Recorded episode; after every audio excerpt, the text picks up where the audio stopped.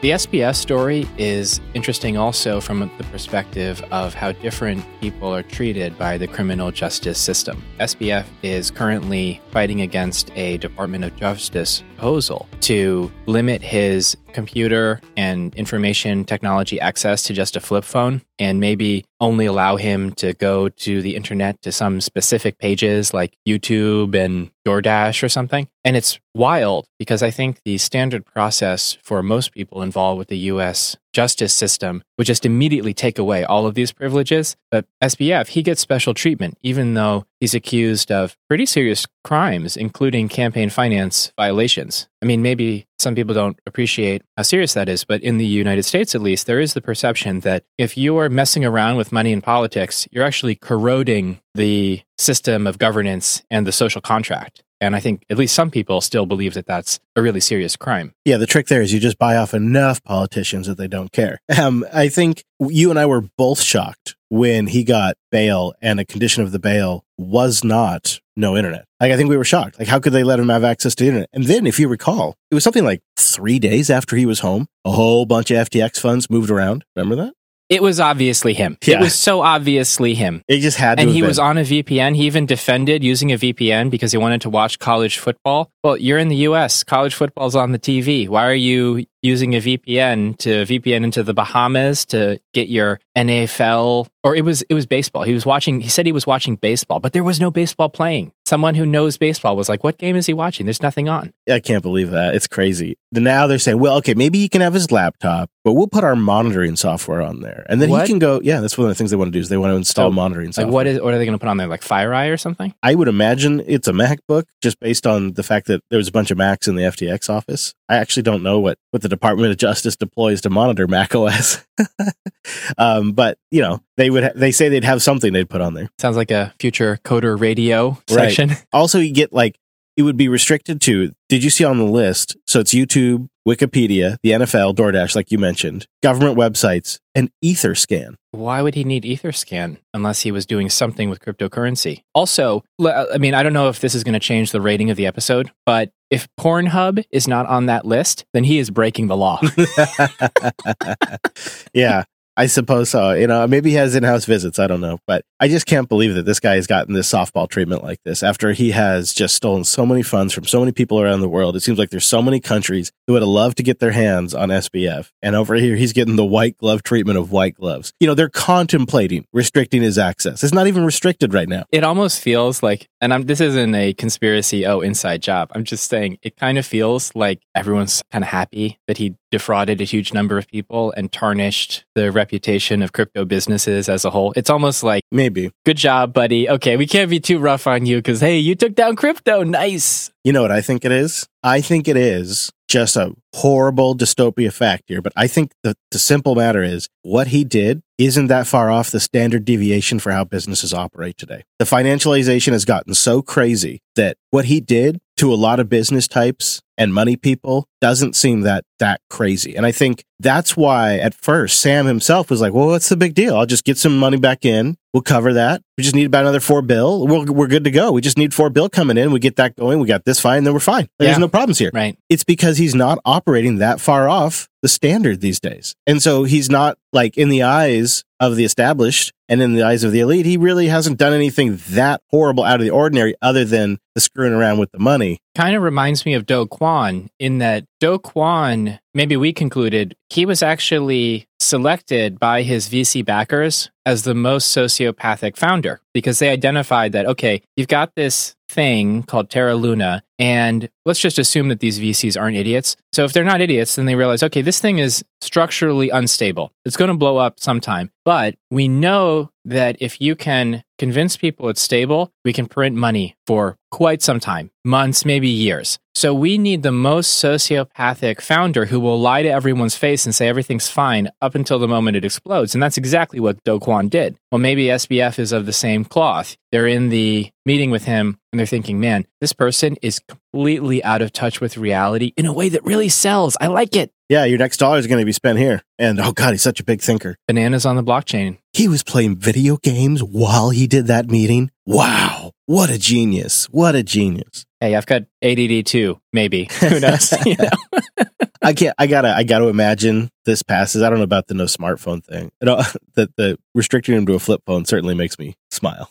I would love to see a picture of SBF on his flip phone. I hope the battery still works. This is the Bitcoin Dad Pod, recorded on Saturday, March 4th, 2023. I'm your Bitcoin Dad, and I'm here in person, infrequently, with... me. Hey, hello, everybody. It's Chris. Welcome back to the show. It's nice to have you here. Today, we're going to discuss an article about how El Salvador is suddenly a Wall Street finance darling. What's going on there? Haven't heard anything good about them in the media for a long time. Silvergate, a U.S. regional bank turned crypto company banker, looks like it is facing insolvency. There's some fascinating knockdown effects. I think that anybody who thinks that the crypto Bitcoin winter is over is probably wrong, because this is a major provider of financial liquidity to these non-traditional finance systems. You take out sources of liquidity, prices go down. It's just math, I think. There's some more Tether FUD from the Wall Street Journal. The theme this week is FUD and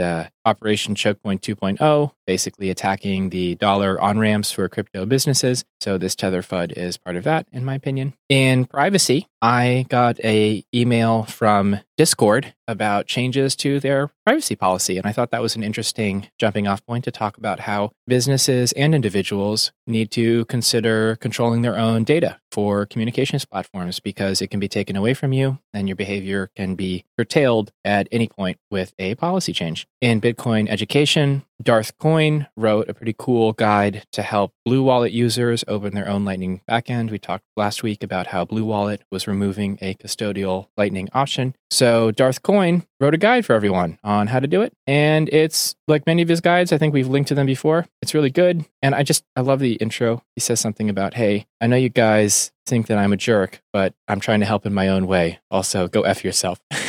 Something like that, you know? It's like very Bitcoin. Okay. Then we also have Bitcoin OpTech 240 and then some boosts. Heck yeah.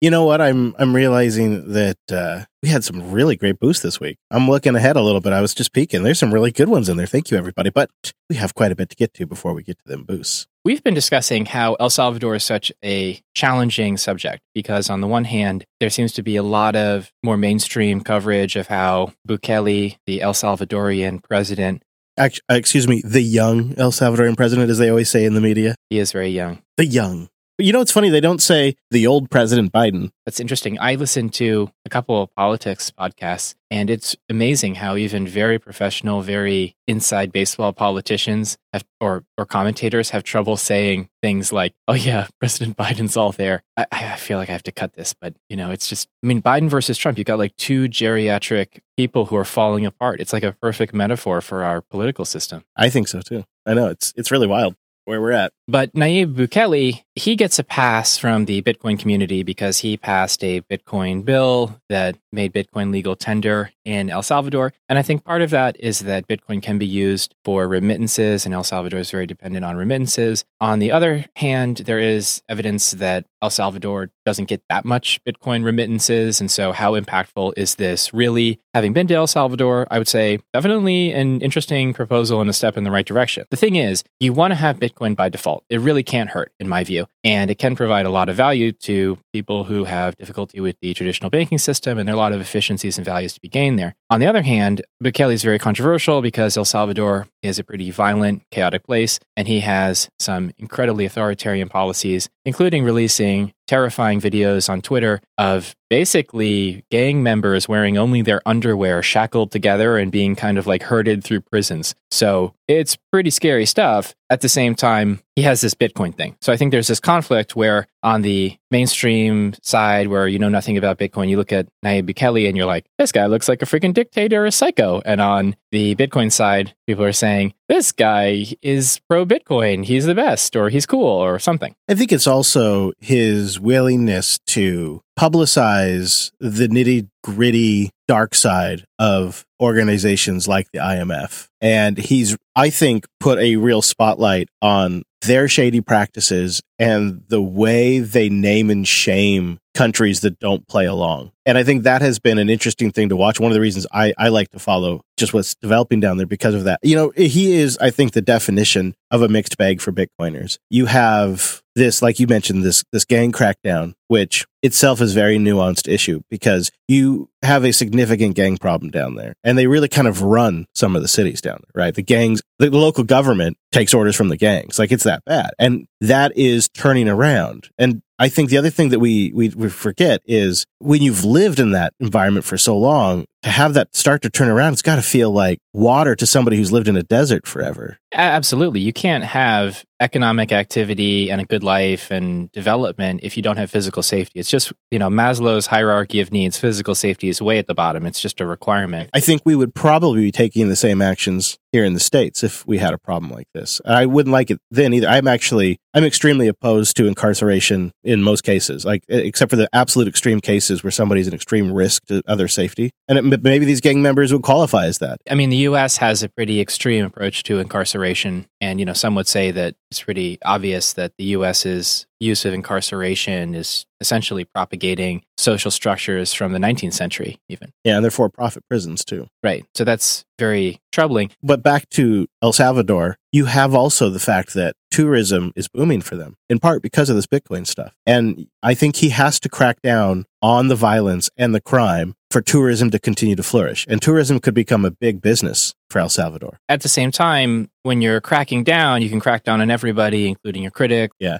I mean, he's clearly a strongman, so he's not pro-democracy. He's not excited to see political opposition. It seemed like he'd pretty obviously be suppressing it. At the same time, what's going on with El Salvador's sovereign debt? Now, this is really interesting. The IMF declined to help El Salvador roll its foreign debt position after the Bitcoin law. And it was pretty clear that the IMF thought, okay, if we put the screws on legacy finance, what we'll do is we will starve the El Salvadorian regime of cash, and then they'll either have to come and deal with us, and we'll get rid of this Bitcoin law, which is an existential threat to... And probably this young Bukele jerk along with it. Well, of course. And, you know, and that's kind of how the IMF works, because the IMF, based on the writing of Alex Gladstein and writing of other economic and political historians, the IMF is, you know, sort of a who will rid me of this meddlesome priest? You know, they are basically pretty open. Look, if you're willing to do structural adjustment that makes your economy better for Western financial neocolonialism, then we will lend you, the government in power, lots of money. And if you want to use that on a security force to torture political opponents and suppress the population, that is your business. You know, we're just here to suck up all your natural resources. Sign on the dotted line here, make these structural changes to your society that we require that you make, and this is the amount you're going to owe us every month. And here's a huge chunk of cash that you can embezzle, you can use to buy control of your political system. So you're making a deal with us, but it's a comfortable one if you're in control. Yeah.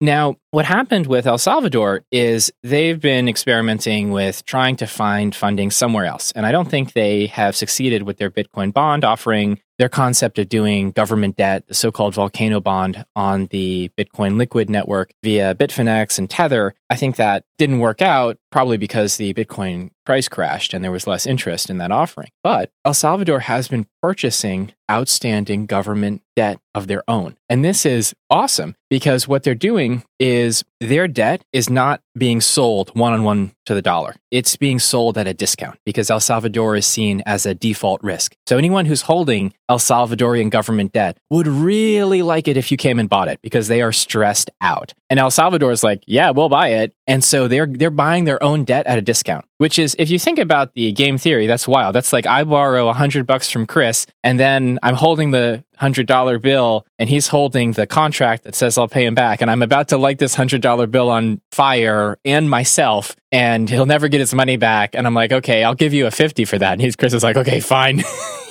I'll accept 50 back. It's crazy, right? It's like, you don't want to deal with a government like this. But they have managed to buy back $542 million of debt that was due in 2025, and they prepaid $800 million of bonds. So they've reduced their debt position a lot. And this actually is really sexy for Wall Street. And so this is an interesting pro-El Salvador, pro-Bukele article from a Wall Street finance perspective. How did they get that money is a question. And there is some hint from coverage from El Faro, which is the anti-Bukele's El Salvadorian newspaper, and also some other kind of ad hoc word-of-mouth hearsay reports that El Salvadorian civil servants haven't been paid in months. So Bukele may be doing something really cheeky where he's literally not paying the people in the government, maybe, and taking that money and using it to buy off external debt so that the government's debt position is more secure and his regime will have access to funding in the future. Interesting strategy. Wonder if that's A, happening, and two, how it's going to work out. Yeah, it just doesn't seem like something he could get away with for very long before he'd start to have a revolt on his hands and end up dead, right? But if you're an authoritarian, maybe you can handle that. Maybe for a while. I could see it for a while, but inevitably the people got to get paid. They got to eat. So it just seems like inevitably you'd have a revolution on your hands. It just you could definitely stretch it out longer. That's a great example of only place you get any kind of reporting on that is from the anti-Bukele paper. And it's just wish that some of our institutions would just take a level head at this and go do some actual journalism and tell us what's going on down there. But we do get some signals. Like you're mentioning, Wall Street loves it. There was a asset specialist manager for the Latin America region who works out of New York, and the Wall Street Journal quoted them as saying, quote, "We just love his willingness to pay back." They love it. They love that he's doing it. They love everything about it. And to them, it makes it look like it's a great deal for them. They go on to say they've already tightened the belt with fiscal spending. This is another person that the Wall Street Journal quotes. "It was never about the willingness to pay. It was about the ability to pay. And now the two have converged," as far as they are concerned. This is such a Bond like company logic. They're always concerned about willingness to pay and ability. It's all about risk mitigation. So they love it. And of course, they're tightening the belt with fiscal spending. Yeah. Maybe that's coming out of salaries. Maybe there is a dark side to that. Could be. Tourism's up. Maybe money's up. I don't know. This is one of the things where maybe we'll just keep an eye on it, right? And see what other information we can glean. This is another one of those types of stories that just makes me want to get down there. Oh, yeah. Well, we're going to adopting Bitcoin, so that's going to be fun. All right. You're right. We're going to make it happen, right? I've got a whole plan for it. You're going to kidnap me? Is that your plan? There are these gangs, you see. We have ways. We have ways. It'd probably be for my own good, let's be honest. Yeah, you need help. Now, Chris, we talked a huge amount before the show. We really should have been recording about Silvergate, a U.S. bank that's pretty famous for, I think, being Coinbase's bank for a very long time. And Coinbase's relationship with Silvergate was what turned them into the U.S.'s largest cryptocurrency exchange because other companies didn't have access to banking. And so Silvergate was a bank that really specialized in giving banking services to crypto firms. And it is in serious trouble since the FTX explosion. I feel like one of the things you blew my mind with when we were talking before the show started was, I guess I didn't quite appreciate how central Silvergate was to liquidity functioning in the crypto market. Boy, when you kind of put it all together, it sounds like we could be looking at a lot less access to fiat on-ramps for exchanges. I'm just an observer here. So there are insiders who are going to say what we're about to say is completely wrong. At the same time, in my opinion, it seems like there are two banks in the United States that service crypto firms, Silvergate and Signature Bank. And they both seem kind of similar in that I think both were regional banks. They're not super large. Silvergate was originally focused on mortgage origination, and that's why it was able to access the San Francisco Federal Home Loan Program for emergency liquidity, which was part of the panic around Silvergate that's resulted in most of their deposit base leaving when they reach for emergency liquidity. And one issue we've discussed a lot is how changes in banking policy and rules around how banks can operate have resulted in massive centralization of banking around the world, especially in the United States. And regional banks that are not large enough to be too big to fail, but also not super small either, they've really been struggling to make money and survive in the lean decade since 2008 world monetary crisis, as I like to call it now, not a financial crisis. So Signature and Silvergate discovered that crypto was really wanted banking services. They were super excited to have a bank account. They put a lot of money through the bank. They were really good customers in some sense. And they completely revamped their business model to service crypto clients. And that's cool, but Silvergate has had some problems. So one problem inherent with this model is that if most banks won't bank crypto clients and only a few banks will, then those banks that bank crypto clients are hugely concentrated in crypto. So if all of those crypto companies go bankrupt, suddenly those banks lose all their customers and their deposits. So that's very risky from a certain perspective. Another issue is that Silvergate got tarnished by FTX because it turned out that FTX was taking funds from Alameda, and customers who were sending money to FTX were actually sending it to the Alameda bank account at Silvergate. And so this looked really bad. There was some congressional inquiry. Hey, Silvergate, why did you let this happen? And maybe Silvergate didn't do anything wrong. Maybe they were just fooled by FTX. At the same time, this is kind of a compliance failure. So that looks bad from a compliance perspective. Also, Silvergate was doing something pretty revolutionary, dare I say, with the Silvergate Exchange Network. So traditional finance dollar banking works 9 to 4 on weekdays. Crypto is trading 24/7, 365 days a year. This creates serious problems, especially for like stable coin issuers who need to kind of pair what's happening on the blockchain with what's happening in bank accounts, and exchanges who also have the same sort of issues. So what Silvergate did, and I think Signature Bank has a similar system, is once you onboarded with Silvergate and you had a bank account with them with funds in it, you could trade instantaneously with any other Silvergate customer, which is cool. I mean, that totally makes sense. We're both in the same bank. Why can't we just trade back and forth? And I don't know if there was a blockchain or something that was kind of keeping track of consensus on these trades, or if they were just doing it in a high performance database. But essentially, this meant that once all these companies onboarded to Silvergate, they suddenly had a back end to each other. And this helped do trading and provide financial liquidity throughout the crypto ecosystem, because there were arbitrage trades where, you know, Bitcoin's high on one exchange, low on another. Well, I can send dollars instantly via Silvergate between the two exchanges and do some arbitraging. And this makes an efficient market. It also creates a lot of financial activity, creates a lot of liquidity. So Silvergate looks like it's dead. It's the most shorted stock in America. They're shutting down this exchange network, which was kind of a golden goose for them. Coinbase, which I think was their biggest client, has decided to switch all of its business to other providers.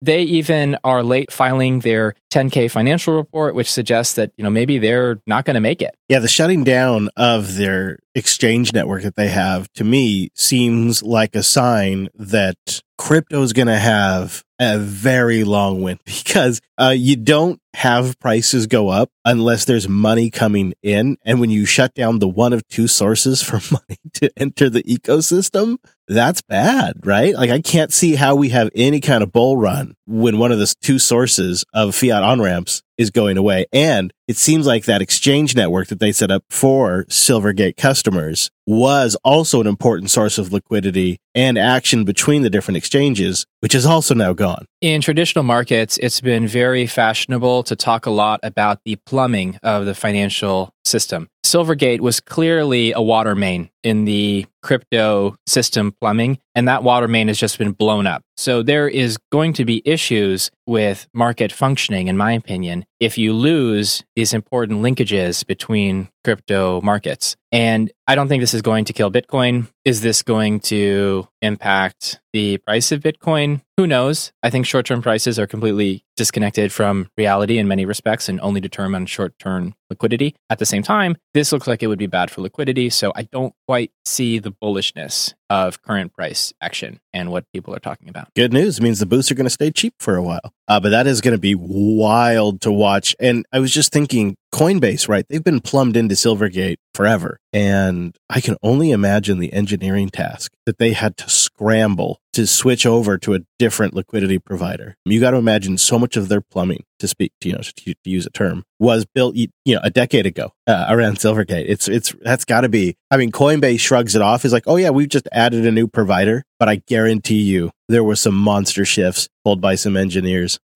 This just doesn't just happen overnight. They probably couldn't have done it during a bull market, but it's a bear market. So I imagine volumes are down, so they might have the ability to make these big infrastructure changes. That's all right. I'm just going to put all my money into Tether for a while and ride this thing out. That should be fine, right? Because it's a stablecoin. It's wild that all of this anti-crypto banking activity in the US seems to have been pushing participants towards Tether, towards using Tether, which is literally a US dollar stablecoin run by a secretive company offshore that no one can regulate. No one knows where they're domiciled. No one knows where these people are. I mean, Tether is very secretive because if governments knew more about Tether, they would shut it down. So it's a very kind of, in my view, fundamentally unstable business operating environment, yet it is the most popular US dollar stablecoin with over $70 billion in deposits. Do you think that's just market advantage, you know, first player kind of thing? Or is there a market demand that drives that? Well, there's obviously a market demand. And I think that demand for Tether probably contains two things. One, demand for dollars globally, just dollarization.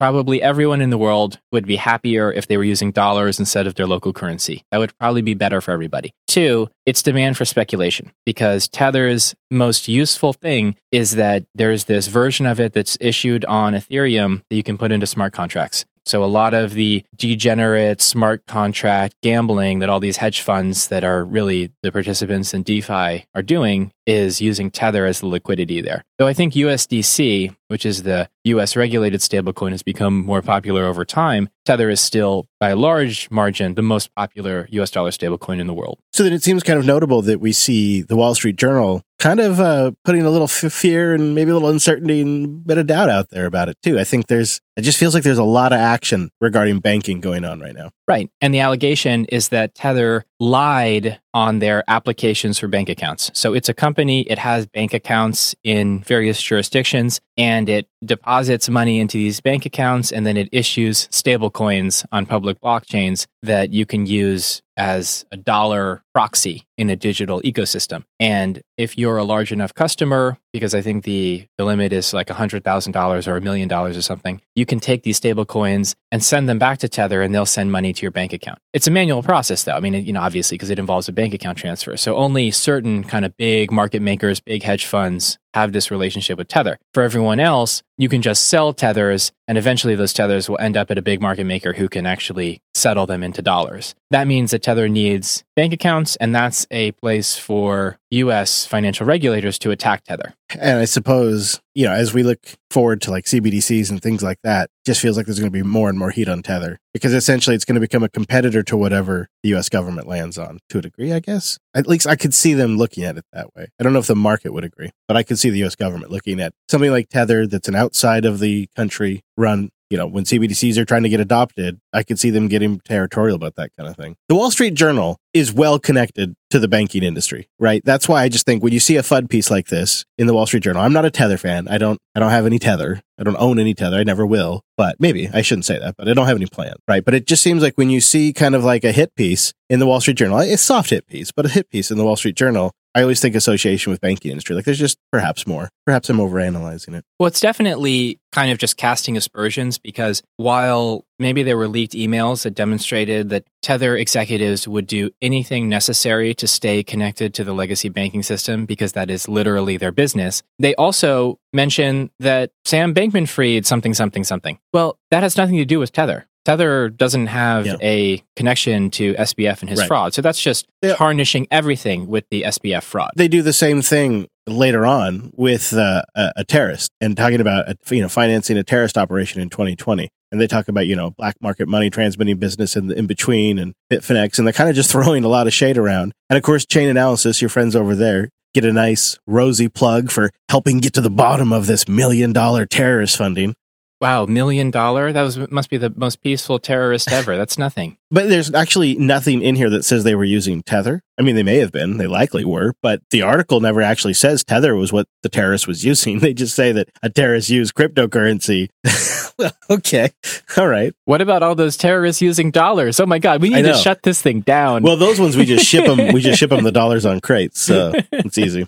I don't have as much experience with hosting communication systems as you do. And I think my introduction to private communication was probably Signal, actually. But I know that in the past, you used to have a Discord server for your community, but you've moved over to Matrix. Yeah, we still have a self-hosted one because it's just sort of taken off on its own. But we moved over to Matrix, and we do run that ourselves, kind of because I feel like if we won't, who will kind of a thing. So there's that element of it. But also, it's an opportunity to learn, kind of be on the front lines of an interesting free software project and kind of adapt as things change. But it's been a really, really successful experiment. I think it's one of the greatest resources we have for our community now. And I like the option that I can jump into private chat rooms that are end-to-end encrypted. And I like that we can have public chat rooms that are unencrypted if that's what we want. So that way the performance is high. It kind of gives us that flexibility for our listeners to have their own Matrix servers. And then they can connect in using their own account into our rooms. That's the federated aspect of it. And then a lot of free software projects out there also have their own Matrix servers, and we can connect to them. I can be in their rooms and whatnot. So I love that aspect of it. And it's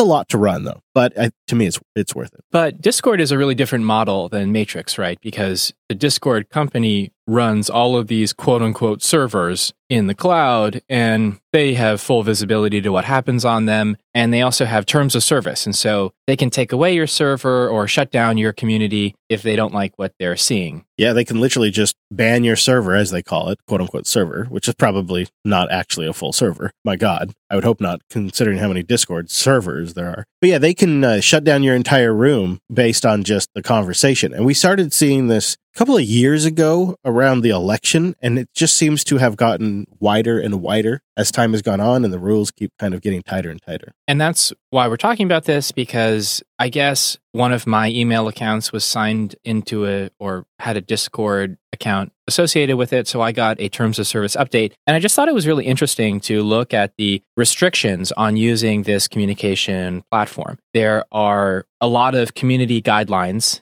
You can't talk about or misrepresent like what's a charitable endeavor and what's a money-seeking endeavor. And so there are rules against like maybe what we might consider fraudulent activity. But there's also a lot of stuff about you can't promote sexually explicit content. You cannot monetize communities that have relationships to political activity. So I don't know if that's a good or a bad thing. It's just kind of interesting, all of the terms and conditions that come with this. And when I read especially their monetization terms, it's really interesting because there are 13 guidelines, and I'm pretty sure anyone could be shut down if you read one of these guidelines sort of broadly enough. And that got me thinking, because this week I've actually been playing around with SimpleX Chat, which is, I mentioned Signal before, which is an end-to-end encrypted private messaging app. It's centrally managed by the Signal Foundation. They maintain the server infrastructure. And so Signal is interesting because it's private, as in no one can read the message except you and the person you're sending the message to, except, of course, if their or your device is compromised. Then if the device is compromised, anyone who is compromised, it can read all the messages, but no one in the middle can read the messages. That said, Signal is not interested in providing privacy. Or is it your chats are private, but they're not anonymous? Yes. That sounds right. Right. Private, but not anonymous. Signal knows who you are. They know who you connect to, but they don't know what you say. Mm-hmm.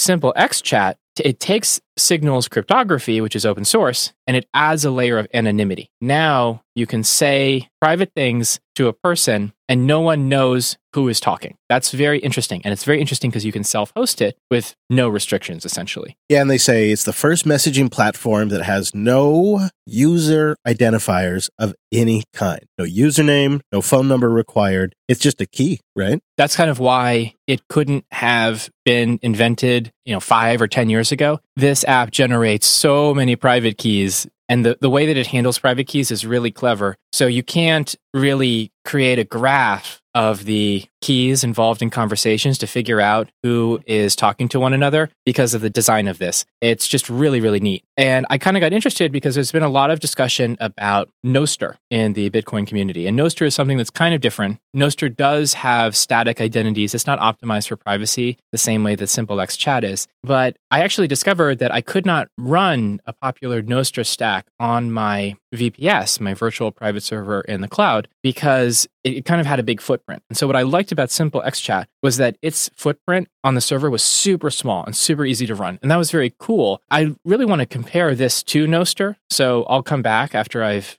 booted up my Nostr infrastructure and kind of compared the two. But I just think it's really important to be aware that most, if not all, of the communication platforms that you are using right now for private conversation and for commercial activity are owned by someone else. And it is a question of when, not if, you will lose access to them or have your functionality of them reduced. Yeah, I think back to that story about the dad who the mom took some pictures of their son for the telemedicine and sent it to the dad's phone. The dad's phone auto-uploaded it to Google Photos, and then Google banned his account and downloaded all of 13, 14 years of account history and automatically sent it to the cops. Everything, every text message, email, everything, because he was a Googlify and Google Voice user as well. So what I like about SimpleX Chat to me is, and I wonder if you would agree, is it feels like it's trying to solve more like the family chat or the small group of friends or a small business chat. It doesn't necessarily feel like it's trying to solve the group chat, and it doesn't seem like it's trying to create or an underlying system, I should say, that you could use to create social media platforms or could use to, it's just really trying to solve private messaging, kind of more one-on-one or one on a few. I think so. It's coming at it directly from the privacy angle. And that's cool because Nostr is coming at it from the, we want decentralized Twitter angle. Obviously, these two goals won't share the same structure. I really like SimpleX Chat because Signal is a really good messaging app. It really is just fantastic for keeping in touch with friends, family, and just anybody and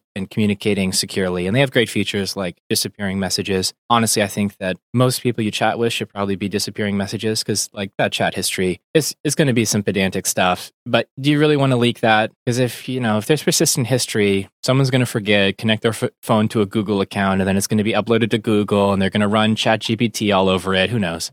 Yeah. No, I think theirs is called Bard. Okay.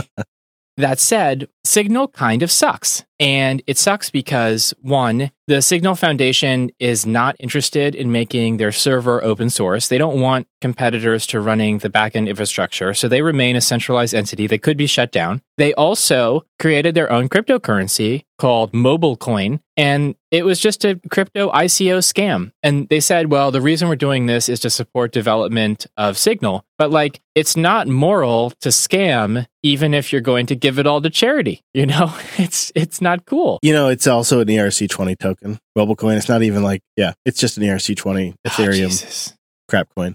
Tell me your cryptocurrency is totally a scam and you weren't creative or motivated enough to even build your own blockchain and infrastructure and be thoughtful about it. You just stuck it on Ethereum as an ERC20. I know. It's as soon as you see it, it's the mobile coin stuff is really obnoxious. And it definitely took my wind out of my sails about Signal.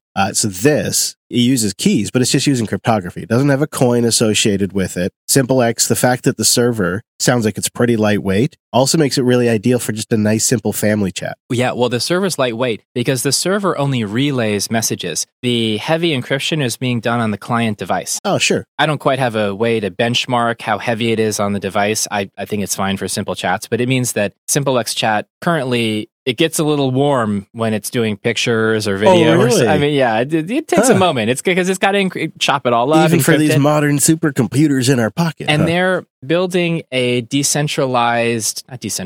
they're doing a file transfer tool via SimpleX and the SimpleX relay server right now. It's a CLI tool as well. Cool. We should link to. It's very cool. It might be one of the better encrypted file transfer tools out there already. I could use that, I have to say. Yeah, you got a link to their GitHub in the notes where you can see all their various projects as well. Oh, man. Oh, this is really cool. Yeah, nice find. I think I'm going to play around with this.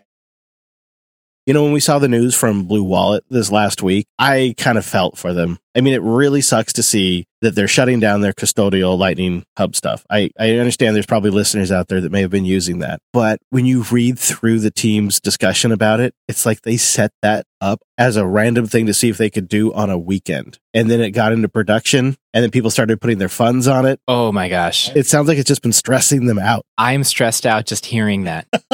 I know. When I heard that, I was oh, God, I can actually feel for them. I understand why they're shutting it down. It does suck for end users, though. The story was that Blue Wallet, which is a popular Bitcoin wallet that has a Lightning component, the Lightning side of Blue Wallet has to connect to a hub, kind of a server that's connected to a Lightning node. And Blue Wallet was just running their own hub for their users because, you know, why not? People want this. And it sounds like it got way too big. And also, well, now you're technically custodying money. So this makes you a target for regulators. And regulators will send you to jail if you do this and you don't do KYC and AML and all this stuff. And it's just a risky environment in that regard right now. Oh, man. Yeah. And they're probably running this on a VPS. I mean, the idea of storing hot funds on a virtual server in someone else's data center. I mean, this is how Luke Dasher got 200 Bitcoin stolen, doing that. Risky proposition. Yeah. Very reasonable that they would not want to do that. But friend of the show, DarthCoin, hope he is a friend of the show. He'll probably let us know on Twitter if he's not. He has a guide on his Substack about kind of walking you through, okay, I have a Blue Wallet account. I've got Lightning funds on there. What do I do? Do I host my own backend? Do I try to send the funds off and take them on chain? And he has guides and suggestions for kind of anything you want to do. He even has a guide with some pictures. And I love it, you know, when someone takes a screenshot and then with the mouse, they like draw a circle and draw an arrow and it always looks really janky. He's done that too. And it's very clear what you have to do. You know, I really like that. Yeah, I'll take the jank, you know, because it is. Also, the scratching out of his QR code and his URL, also a bit janky looking, but I'll take it. It works. I know. It just works. It's great.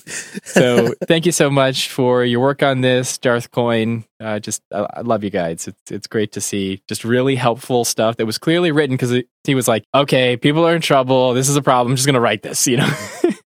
I guess it was a problem of success for Blue Wallet, and this is probably better. One of the things I do appreciate about Blue Wallet is you can also just point it at your own node. And that's pretty easy to do if you have a node in the box like Umbral or... There's the Citadel one. There's also the Star 9. Star 9. Yeah, Star 9. Thank you. There's a couple of really great ones out there. Star 9 is a paid-for one. I was going to talk to them because it's kind of an interesting model. I really wanted to get into Nix Bitcoin. Yeah, me too. It's just a lot. Yeah, the problem with Nix Bitcoin is that Nix Bitcoin is really good if you have a really nice laptop or a nice desktop computer that you keep on all the time and you want to do Bitcoin, but you don't want to just install it on your computer right there. So you kind of create this like Nix VM sort of on your machine. So it's kind of like you don't have a server, but it creates a virtual server, a little virtual machine inside your computer. So if you have like a powerful consumer machine, this is a great option and you learn a little Nix. At the same time, if you've already got your own servers and your own virtual infrastructure, you're like, well, I'm not going to create a virtual machine inside a virtual machine. You know, what is this, Inception? Well, you know, maybe that's where the Bitcoin price doubles the deeper you go. It could be it. The deeper you go, the slower time moves. We'll never hyper-Bitcoinize. More time to stack. Yeah, I do actually have a daydream from time to time about like, I just kind of sit back and ponder like, how will I rebuild my node one day and really get it production grade? And I do think it might be a Proxmox instance that runs, a build it from the ground up node, maybe most likely on Nix. So one day. Yeah. Because, you know, what gets fragile is all of the management stuff around it on these tooling usually. And so if you can get comfortable with it, maybe using something like Umbral and then transition to something that's a little more minimal, I think you'd probably be better off. Well, I'm working on that because I've been building my own Ansible roles to install various Bitcoin infrastructure components. So I'll try to make that public at some point in the future when I think it isn't embarrassing, and then maybe it'll be helpful. That seems like a good way to do it too. Well, this here episode of the Bitcoin Dad Pod is brought to you by Linux Unplugged 500, landing in just a couple of days as we record this. Very excited. 500 episodes of the world's largest Linux podcast. We talk about all kinds of things, including topics that appeal to non-Linux users or people that are maybe a little Linux curious. Check it out at linuxunplugged.com. Linux curious. I think I had that in my Tinder bio. Yeah, you know, you're just willing to consider. You're open to the Linux lifestyle potentially, but you're not currently participating. Today, you said it was a slow news week, and I kind of feel that looking at Bitcoin OpTech 240. I agree. I mean, faster seed backup checksums, that is a good thing. I like seeing that. We got a Bitcoin improvement proposal for better seeds, right? I mean, I'll take that. The thing is, I can read this description on how to increase the effectiveness and the protection against typos in seed checksumming, but I don't think I would have been able to finish this paragraph 6 months ago. Huh. That's a good sign. Yeah, I think so. I mean, because it's like sometimes you just see so many specialist words. Codex 32. Your brain just shuts down. Yeah. Maybe it's useful to mention it to people who don't want to read it, but I you're the more you expose yourself, you begin to acclimate to it. You begin to even a small uptick is still pretty nice. And it's always nice to see the notable code and documentation changes because these iterative improvements on code speak to the Bitcoin software just getting better, more performant, more reliable over time. And it's been a decade. So we've got a really good piece of software here that works really well. A couple of years ago, I was less into the Linux and Bitcoin space, and I did not appreciate how important software that works well is. However, having to use Windows in a business environment has taught me that the majority of software is garbage. And so when you find good software that works for you, hold it tight. Don't let go. Well said. Completely agree. It is particularly egregious in the enterprise space. The software is so bad. Do you think that's a title? Bitcoin, hold it tight. People are going to think you hodl it tight. Hodl it tight. Yeah. Yeah, that's a great point. Yeah, good optech, though. There is some good notable stuff in there. So, number 240, fresh on the interwebs. Remember, you can get in touch, bitcoindadpod@protonmail.com. I say the show Twitter handle, but I just have not logged in so long. I don't know why. I can't bring myself to do it. It just seems like the last thing I would do, kind of. It's not like I hate Twitter. It's like one of those things like when you start eating potato chips, you can't stop. You know, it's just junk food that's bad for you. And then you get sucked in. The next thing you know, you're going back again. Oh, I'm already logged in. I'll go back again. I solved that problem by only eating potatoes. Yeah. And by uninstalling the Twitter app from your phone. I never had the Twitter app on my phone. I think that's why I didn't get addicted. I actually only use Twitter via the Tor page, so it works really badly. Oh, that's a good way. That's a good way to keep yourself from getting hooked on it, is just make it a really crappy, degraded experience. Right, exactly. Because I know you're dealing with digital super cocaine there, so I don't want to mess around with getting hooked. Yeah, the people that are listening right now say, I don't get hooked. You're so hooked right now. You're gone. It's gross. You're gone. This is too late for you. We got some boosts into the show this week. I mentioned we got some great boosts. And Bitcoin Lizard came in with 50,000 sats. Dad, you articulate the problems with Ethereum better than anyone. Your show is Bitcoin and macro focus, but it's important for people to understand why these altcoins are doomed to failure. Thanks for putting out a must-listen podcast week after week. Well, here. I agree. I think you do fantastic takedowns on Ethereum. After we talk about stuff around Ethereum, sometimes off air, I think, how is nobody talking about this? How is everybody just going along with this? This is crazy. Oh, thank you so much. That's a big boost. Really appreciate it. And I'm feeling a little misty reading that.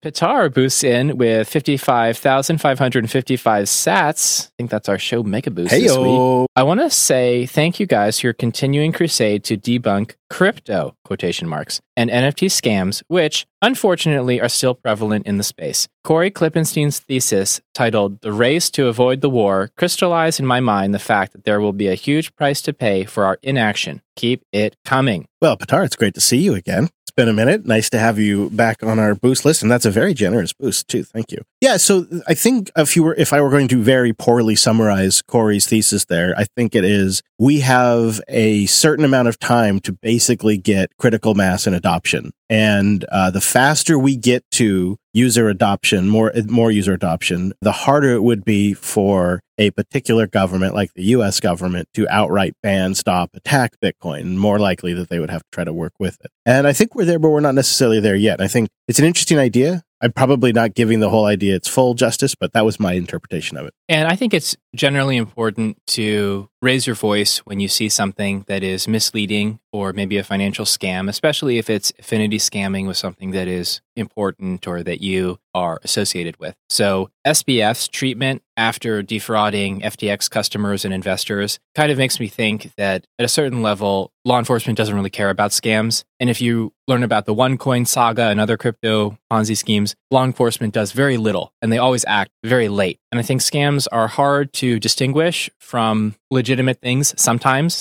they aren't, but they are very, very damaging to people. It's a terrible experience to be scammed, and we should try to protect people from that. And sometimes shouting at them that their thing is a scam is not the best way to do that, so it's difficult. but we should keep trying. One other thought I have too is I think one of the things that kind of made me decide to start talking more publicly about Bitcoin again and the boost on the Jupiter Broadcasting shows is there is a bit of, I feel like, a higher quality of life when you start adopting Bitcoin and stacking Bitcoin. I think it gives you kind of a sense of self-control, but also a sense of savings, and it starts making you think a little more long-term. I've noticed that in multiple people as they've started getting more serious into Bitcoin, and I think that's extremely healthy. You start kind of making plans to live a little bit longer. You start thinking about that kind of stuff. That's a fascinating thing. It's a technology that improves life. It's an improving technology for humanity. And so to just kind of sit on it and not say anything felt wrong almost, I suppose. People are great at responding to incentives, and Bitcoin is about long-term incentives. Yeah. So that's cool. Blender boosts in with 15,933 sats. Thank you, as always, for the informative and entertaining podcast episode. It would be great if you did a guest episode with an accountant that could provide some basic recommended record-keeping practices for individuals that are filing taxes on sats. You could get questions for the guest in advance through the boosts to help facilitate preparation. An example question would be what records are sufficient to use for LIFO or HIFO accounting for capital gains calculations without future audit issues. Well, thank you for the boost and specific request. Yeah. Honestly, you've thought about this more than I have, because I thought, well, you know, Spec ID is the way to go, obviously, but I didn't even think, well, what documents would you need to provide? I imagine it's a pretty nascent space, crypto tax compliance, especially because the major participants in crypto finance on the altcoin chains, especially on Ethereum, let's be honest, they are not tax compliant at the individual level. Maybe the hedge funds have to be, but individuals in that space, they are not paying their capital gains taxes, for sure not, because it's so complicated. And I don't think that there is necessarily an official guidance on how to do it yet. Indeed. It's something I am keeping an eye on, because I know it's a concern for some folks. And so as I learn more, I'll try to share more. But also, you know, maybe there will be an opportunity to talk to somebody who knows. We'd have to handle that right. We'll see. But that's a good thing for us to start thinking about. Mere Mortals podcast boosts in a row of ducks, 2,222 sats. Last week's boosts were a bit negative, so I'll inject some positivity. I also went to a Bitcoin meetup and learned about the beef initiative from Texas Slim. What did you learn from your meetup, Dad? Hey. Thanks so much for the interest. The meetup I went to was discussing essentially how upgrades to Taproot could be incorporated into Lightning channels, and how this creates some very, how to put it, complicated but appealing enhancements to Lightning that a end user would probably never notice, but is very fascinating from a network design and cryptographic standpoint. Ah, that sounds like a good time, especially if you can have a beer while you're listening to that conversation. Well, there were beers afterwards. Okay, good. I'll take that too. You need a beer after that. Yeah, you do, right? Maybe you want to be fresh while you're, yeah. You know, Mere Mortals, that's really awesome that you got up to date on the beef initiative. I also heard like a podcast with Texas Slim, and that started my journey to find a local rancher here. And I did it through like a website that I think Texas Slim is associated with that finds all the farmers and ranchers that will take sats for beef. And I don't think they were particularly associated with the beef initiative, but I found them through that process. And now I've got a local rancher. It's pretty cool. Good luck on your journey. Marcel boosts in with 5,999 sats. Says the government having all your data is one thing, but what about when it gets leaked? What about when the bad guys find the back door? Encryption with a back door can never be trusted. I think you guys probably feel the same. I just wanted to emphasize it. It really grinds my gears. Thanks for the great episode. BCDP is a highlight of my week. Ah, thanks so much, Marcel. Well, thank you, Marcel. Your boosts are a highlight of our week. And we love it when people share the same opinion as us, because it makes us feel right. Of course, there's no such thing as security with a backdoor. The backdoor is a security hole. That's by design. So you're completely right. Yeah. Data collection is just being done in a very careless, thoughtless, and irresponsible way, because eventually everything will be leaked. And we've actually gotten, I can't cite them off the top of my head, but we've actually seen examples over the years of encryption that was designed with a backdoor at the government's request. And then, you know, 8-9 years later, after it's out in the field, it starts getting compromised like crazy. And vendors have to scramble to flash all of their routers and other types of embedded devices to take this thing out. Because, it turns out that back door, while it seemed secure 8-9 years ago, fast forward technology gets faster, and all of a sudden that backdoor is easy to pick. Thought Criminal, great name, sends in a row of ducks, 2,222 sats. Fun fact, I can register Shady Shell LLC with less invasive KYC than it takes to put a few sats in my Fountain wallet with a bank card. Does everybody get the cavity search? ? Yes. Yes, we all do. It's somehow worse over mobile. The whole deal kind of makes me want to register the corp so I can teach these bit-blocking TradFi shills a lesson in off-chain finance schadenfreude. But I know it would disappoint my Bitcoin dad. So for now, it's evil dreams and better angels. Yeah, you know what I was thinking is it's crazy that here in Washington State, along the whole West Coast, really, you can go into one of many of the cannabis stores and you can buy a federally illegal substance with your debit card, but you can't with no like invasive KYC process. Like, they might look at your ID. With your debit card? Yeah, here. Yeah. Mm-hmm. I thought they only accepted cash. You're going to the wrong stores, my friend. Come on, you need to upgrade. And you know what? You can't buy some sats. It's just crazy to me. It's absolutely bonkers how it's obvious that it's because it's an alternative outside the financial system, and so that's why they just react so inflationary. But I hate it. I hate it so much. Baffo comes in with a 32,000 sat boost. Nice one, Baffo. He says, I'm all in for a BCDP trucker hat for sure. It's so weird. I was actually thinking about this morning because a local bakery made a beautiful wool trucker hat. It was so expensive. I can't believe my wife bought it for me. It was such a treat. Oh, I want to see it. But I wear it all the time. I feel like you got a face for a trucker hat. And in a good way. Right. Can we put the trucker hat over the whole face? No. But I was thinking, gosh, that would be so fun, like getting a really nice one. Yeah, so that's how I got myself into robes for Coda Radio, and let me tell you what a nightmare that's been. A nightmare, though, because I wouldn't want to ship them anywhere, because doing fulfillment is such an absolute nightmare. Yeah, and expensive. It would be a thing where I'd like spend a whole bunch of money, have a whole bunch that I couldn't wear, and then like over 10 years sell them, like if I remember to bring them in my backpack. That's why I think you got to lean into the whole trucker theme, because then I think it's a doable. I know fulfillment places that have trucker hats. Oh, so it's like using a company that also does fulfillment for it? Yeah. And they just, they do international shipping for you. It's way simpler. But I mean, is it going to be high quality? Because it's got to be... I think you got to order one for yourself and test it first. That is picky. That is really picky. You got to try it. But you got to embrace the motif, I think. I hear you. Mm-hmm. I hear you. You could always do the fancy hat one day for a special episode. Oh, but it is a trucker hat. It's just, why not take a trucker hat and over-design it? Yeah. Make it out of premium... Yeah, it's materials. It's like the Porsche or Lexus or Cadillac. Yeah, like the hats. Strap is leather in the back, and it's like a leather. I could go get the GM sedan, but instead I'm going to get the Cadillac, which is like a rebatch. But it's nice because it's got the nice interior, the better speakers, and it's all open source. I don't know. In my fantasy, it's all open source, and self repair, right to repair. Right. It comes with a tool kit. Comes with a little extra thread. Yeah, it's a needle in there.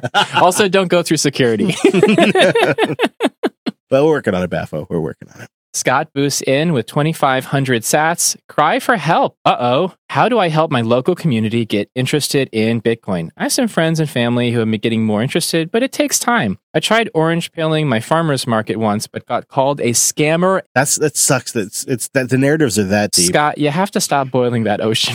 Yeah. Instead, why don't you go play around with ChatGPT or do some video gaming? That's much better. I heard that Ethereum moved to proof of stake. Why can't Bitcoin? Yeah, it's just a code update, bro. All you need to do is change your social consensus. Yeah, come on, update the code. Nick Carter also mentioned, the U.S. could update its code to be a constitutional monarchy. Yeah, right. Could you always do that? Just update the Constitution. Technically possible. It is. Scott continues, I'm trying to start a Bitcoin club at a local high school.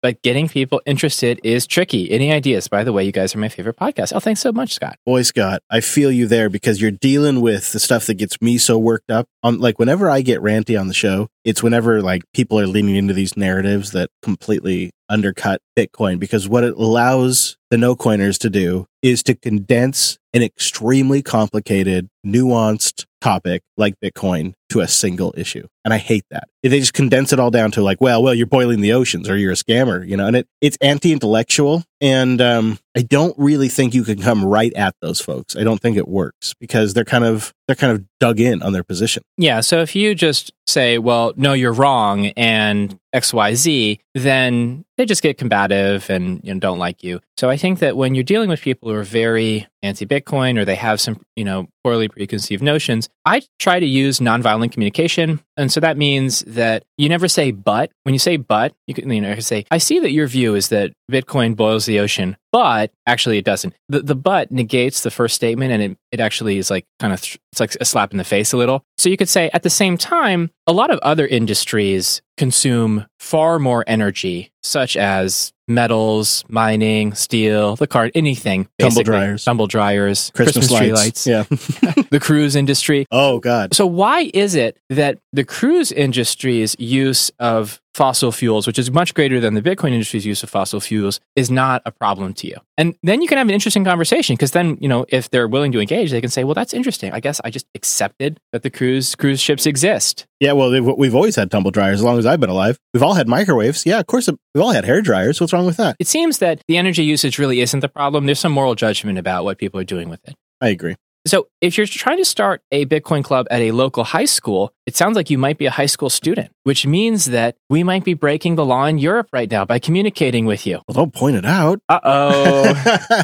Uh-oh, violation. So I don't know much about starting a club at school. I imagine that if the club has a kind of academic purpose, like you're going to run nodes or learn about Linux and open source or experiment with creating blockchain transactions and smart contracts and time locks and things like that. That sounds very interesting. Like that could be very useful skills one day. So if I were running a school, I'd be really excited if a student wanted to do those things. At the same time, if the club is more sort of Austrian monetary philosophy, they might be, I don't know, maybe less excited in the sense that it's cool that people want to talk about these things, but a discharitable way to view that is, oh, you want to start a club to talk about right-wing conspiracy theories or something. I like your idea of a Bitcoin club because it would create sort of a group of advocates. So it wouldn't necessarily be all on you. It'd be, a group of people that could kind of work in the community and over time would communicate with people. And that to me seems like it could be a successful strategy. But Scott, I suspect you may be a little early on this because you are in high school potentially. Maybe you're not. Maybe you're a high school teacher for all I know. But I don't know a lot of high school students that are thinking very deeply about what is hard money. And that's going to be tricky because you might be unique in that way. Doesn't mean your idea is bad. I don't know if there's perhaps another place. Maybe you could begin to organize online and then that develop into something else. So I like your club idea. I just think it needs refinement. But I also have another suggestion for you. People follow leadership and success. And so if you can do something that demonstrates leadership and success, people will just begin to copy what you're doing because most of the world is filled with NPCs that just need to be told what is good, what is bad, and what to do. And they need someone to show them the way. And so you have to show them the way, Scott. You have to be doing something with Bitcoin that is interesting and successful. Now, I don't know what that might be, but it could take time, could take years to develop. But it's something to consider. Is another way to convince people is be the success you want. And they'll just follow because that's what most people do is they look for somebody else to beat the path and then they'll follow in those footsteps. And I'm not being mean here. It's just the reality of human nature. You could be a little bit on the cutting edge. You might be a little bit of an early adopter. And so you got to think about ways to make it appealing to people who are further back on that adoption curve. And it could be fun projects like using a Lightning node, connecting wallets to Lightning nodes, sending sats back and forth instantaneously. Maybe you have a friend in another country, you could send them some sats and back. I think the problem with a school club is that Bitcoin is a financial technology, and so they might be concerned about supporting something that has financial applications. And if they're thinking about KYC and liability and whatnot, that could really trigger administrators and people with things to lose. School side. You know what, too? They're always going to err on the side of caution. Like if anything feels a little sus or they're a little uncomfortable with anything, shut it down. Yeah. I mean, Scott, I was trying to talk to people about Linux and they were having heart attacks about me talking about Linux. And now you're talking about a totally new financial technology, right? I mean, you get my drift there. But Thank you, everybody who boosted into the show. We really appreciate it. Even those of you who just quietly turn on the sat streaming and send those sats, or those of you who send a little nice boost along but no message, like Adopting Bitcoin sent 4,200 sats this week with no message. We see you, though, and others out there who boost in. And, of course, thank you to everybody who downloads and listens to the show. If you'd like to send this here pod a boost, one of the easiest ways these days is to go to getalbi.com, grab that, then go to the podcast index, find the Bitcoin Dad on there, use the link in the notes, and you can just... after you have Albi topped off, you can just boost right there from the webpage. Of course, you can also grab a Podcasting 2.0 app, newpodcastapps.com. They're always getting better all the time. If you're on iOS, I just hear great things about Castomatic. Podverse is my app of choice. And of course, Fountain, if you want to earn them sats while you listen to a podcast. This has been the Bitcoin Dad Pod, recorded on March 4th, 2023. I'm your Bitcoin Dad, and I'm here, as always, in person, sometimes, maybe, occasionally. Me? Oh, Chris, thanks for joining us, everybody. See you next time.